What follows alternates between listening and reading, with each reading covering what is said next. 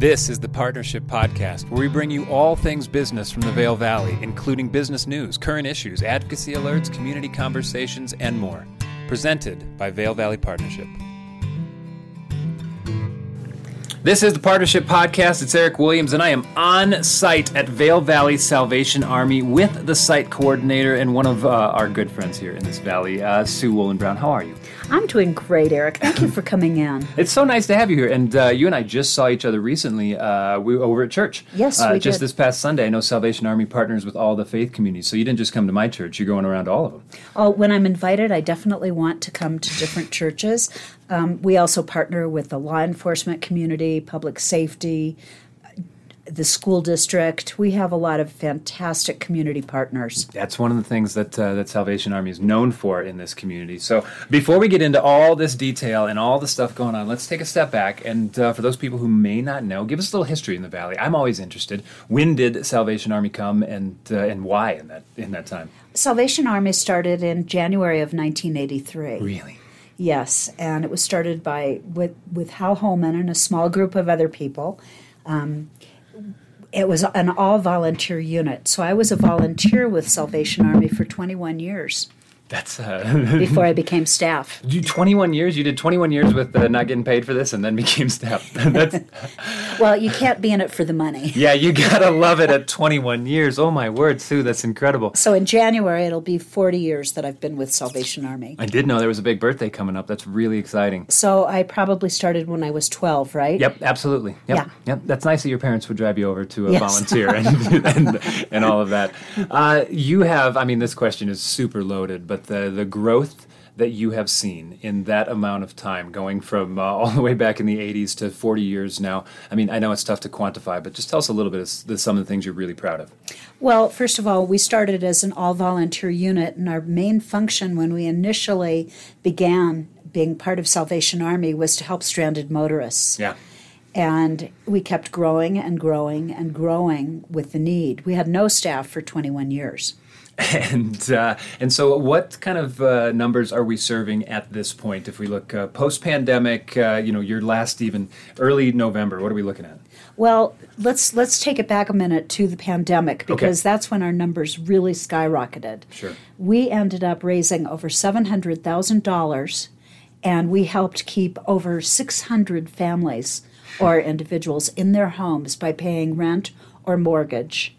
And I was so proud of our staff. We only have myself and two other full time caseworkers and a half time garden and greenhouse manager, but we were able to serve all those people. And one of the things that allowed us to do that are these incredible partnerships. Yeah. You know, for example, the Vail Police Department gave us six bilingual people to help us do intakes and get paperwork that we needed to process people's rent assistance requests. Can you believe it? That's incredible. But uh, you know that was kind of the, the idea of this valley. I think in COVID is that people really did step up and come together. But you were also, and you and the other service organizations, you as Salvation Army, were hit so hard with that.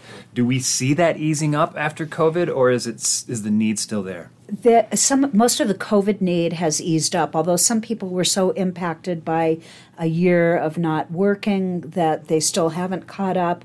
We've had quite a few families, I believe, leave the valley because they can't afford to live here.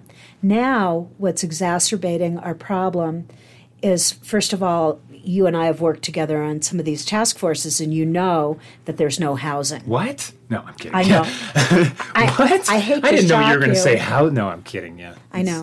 So even if we could help people Yeah. with part of a month's rent, one of our big ambitions right now is keeping them in their homes because once you lose your housing, there's nowhere to move. Yeah. And you know, you've seen, we've all seen the staffing shortages that we have. Sure. What what some people may not see is the struggles that our, our working population have. You know, we've always had seasonal un- unemployment, and now you add um, the housing issue, the cost of housing, the lack of availability of housing, the cost of childcare, the cost of medical. Yes. And people, even people who do well with two or three jobs or who have well paying jobs, Sure. Are struggling because by the time you put you pay your rent, you put food on the table, you take care of childcare, your kids' needs, all it takes is one accident or one death in the family Yeah. or one one emergency and boom you are more than struggling you're falling through the cracks so we try to be that safety net to help people not fall through the cracks and we're joined by catholic charities um, the vail valley charitable fund swift eagle eagle valley family assistance fund in fact we all during covid really formed an even stronger partner than partnership than what we had before and worked together so we could maximize the amount that we could do for a family Yep. so I'm really proud of that. Yeah. And now we also have an influx of people streaming into the valley thinking, gee, I just got a great job. It pays $20 an hour, mm-hmm. but they don't have housing. Mm-hmm. So our food pantry has been seeing a lot of days 30 to 35 households come in for food. That's unbelievable. Uh, and the, the growth, and you know, for those of you uh, out there in podcast and radio land, uh, as I showed up into the office, Tsu, you showed me a couple of pictures. Yes. That uh, and I've spent some time back in that food pantry and organizing and sorting and so forth. But uh, describe the two pictures that uh, that you showed me right there. Well, I can describe a little bit. The first one was absolutely empty shelves, and she said, "You what you told to me is when is the last time you've seen shelves like that?" And I said, "It's I haven't." I've been in this pantry, uh, you know, on a regular cadence, and I have never seen the shelves like that. Have you, besides COVID times? Um, not very frequently, no. Yeah. And we do order food through Food Bank of the Rockies, and a little bit of the problem was they were moving their warehouse. But the other thing is just this massive number of people coming in here Yeah. for food, and we we really are struggling. Um, Go through some of the services that you offer. On a day to day basis, we get requests to help people with rental assistance, mortgage, utility assistance, sometimes an emergency prescription, emergency transportation. Um, we have we have um, Oh, yeah, pull out the notes on this one. It's awesome. You have so many different things you're doing. yes. I thought I'd give you a piece of paper. I like I like it. Erik's writing on his hand. I'm writing on my hand right now, and I'm I'm like on my phone just writing all these things. They're great. It is so helpful. Yeah. Um, so so we do a lot of different things, and those are and we definitely provide food. Anybody can come here. Um, we ask we ask people to come once a week, and then we have another uh, emergency food program that's USDA where they can get that once a month. Okay. And we try to have a lot of fresh produce. We run out of that really quickly. We try to have protein. We run out of that really quickly. But there, there are just things like that that we do. We have diapers, Yeah. um, toiletries. We customize things to some of our homeless population. Yeah. So that's one of the things we do. But then we help people with rent. Like I said, the basics, the Maslowian needs. Yeah. And we also uh, try to hook them up with other resources like behavioral health. We've been working with Eagle Valley Behavioral Health Good. and um, a lot of other community partners to, to get people the, the counseling that they need. Um, we, we try to make sure that if they can qualify for something like SNAP, that we have them apply for SNAP Okay. they, we, there are just a lot of things we do that are, that give people more resources. We can um, lead, we can refer them to job training. There are a lot of things like that. What we're most visible for during the year is Christmas projects. I was like, I, sh- I hear bells right now.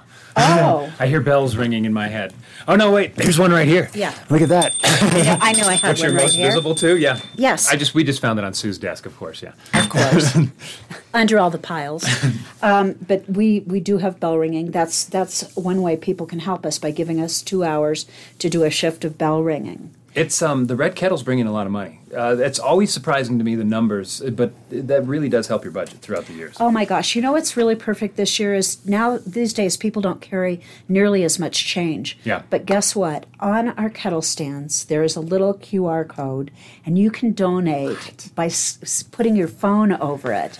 So Uh, that's Using the fancy interwebs and stuff like that. Wow, you, you're in this century, huh? Well, pretty not me personally, as Okay. you know. yeah. Um, but the other thing that's really exciting is we have a virtual kettle online on our website, which is vail.salvationarmy.org. Yeah. And on that, we have $20,000 if we match it. Oh, right on. And how long is that going to run through? That's going to start the day, it doesn't start till the day after Thanksgiving, and Okay. it runs through, at least through Christmas. Okay. I think maybe even till January 1. Okay, that's good to know. It's a great way to donate. So is Colorado Gives, by the way. Oh yeah, that's coming up in not too long as well. That's It's a Decem- fantastic way to maximize your dollars. December 6th, there's potential match. Um, there's a rally for Colorado Gives up at Four Eagle Ranch on the 29th, and anybody can come, and it's really fun. Well, except it's hosted by someone obnoxious this year. But otherwise, it's going to be you? yeah, of course. But otherwise, it's going to be a blast. no, that Colorado Gives Day. We're going to be talking about that as we get a little bit closer into the podcast too. That's going to be fantastic. But we're part of it. I, and I appreciate that. Go back. Let's take it back to Salvation Army. You're talking about all these other partners, which I love that you do, Oh, Tsu. sorry. And, no, and you couldn't do it without the partners that you do. But No. take me back to um, to uh, maybe there's a family right now that uh, is struggling. They don't think, hey, I've never been to the Salvation Army before. This is never something I've had to go on and ask for help. But boy, I could use help. What are the steps for those people? They walk in our front door, That's it. or they call, Yeah.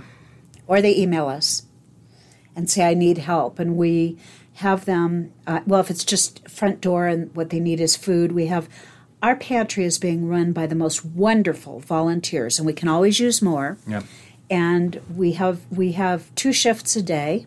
It's Monday through Friday, and our volunteers offer them food, and we also try to find out, just in casual conversation, if there's another need. Um, if they need help with something else like rent, uh, they, Yep. they get to talk to a caseworker, and both my caseworkers are amazing and bilingual. Oh, that's awesome.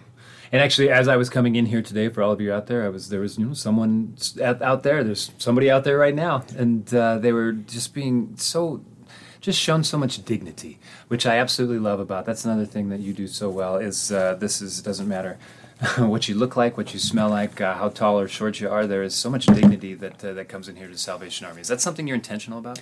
Oh, we really do want to make sure that people don't feel ashamed. You know, Erik, I remember back during 2008 when we had the last recession, Yeah, we had. I peop- don't. I'm too young, but go You on. are too young. oh my gosh. um, but we had people driving up like in a Mercedes and coming in and saying, I'm so embarrassed. Yep. Last year at this time, I was tootling around in my Mercedes delivering gifts to adoptive families. But now I lost my job. I need help. Yeah. We had people who were plumbers, electricians, brokers, real estate brokers, Yeah. all kinds of people. You don't cons- feed them, do you? anybody who comes to our door anybody co- who comes to our door can have food and so you know we realize that it- sometimes it can be humbling to need help Yeah. I joke here with Tsu because we're old friends, but uh, thank you for bringing it back. And that it, absolutely anyone uh, who needs help and come in, and, and the, the process is all that easy.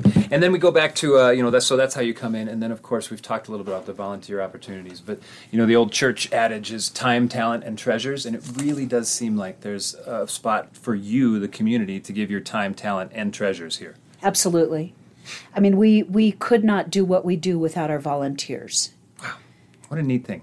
we we just having volunteers take take care of the food pantry is amazing. The volunteers that we get for bell ringing, the volunteers for distributing and putting together food baskets for Thanksgiving and Christmas, um, the volunteers who adopt a family. I mean, it's it's overwhelming. I've been here with my kids before in this food pantry uh, at all different stages of their young lives, and uh, whether it be with a church group or whether it be even just with a family, I would encourage you.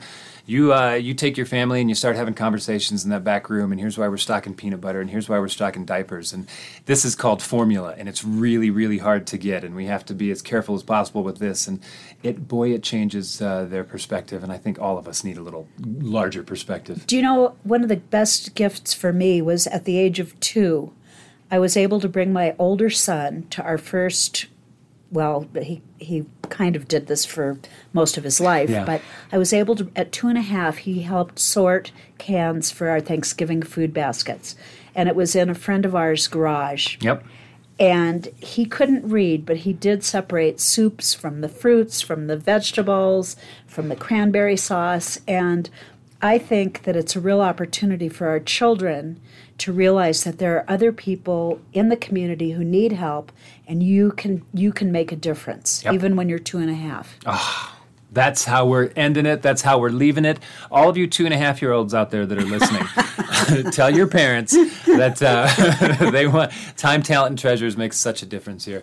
Uh, you're amazing, and You are too. Hey, thank you. But uh, you've done so much for this community, and uh, it's really nice. And I know it's a little embarrassing, but I get to sit here and speak for the community and say thank you Aw. for all the ways over the years that you have helped us. I mean, I I'm not going to look at you in the eye because it'll make me cry. You really have helped a lot of people.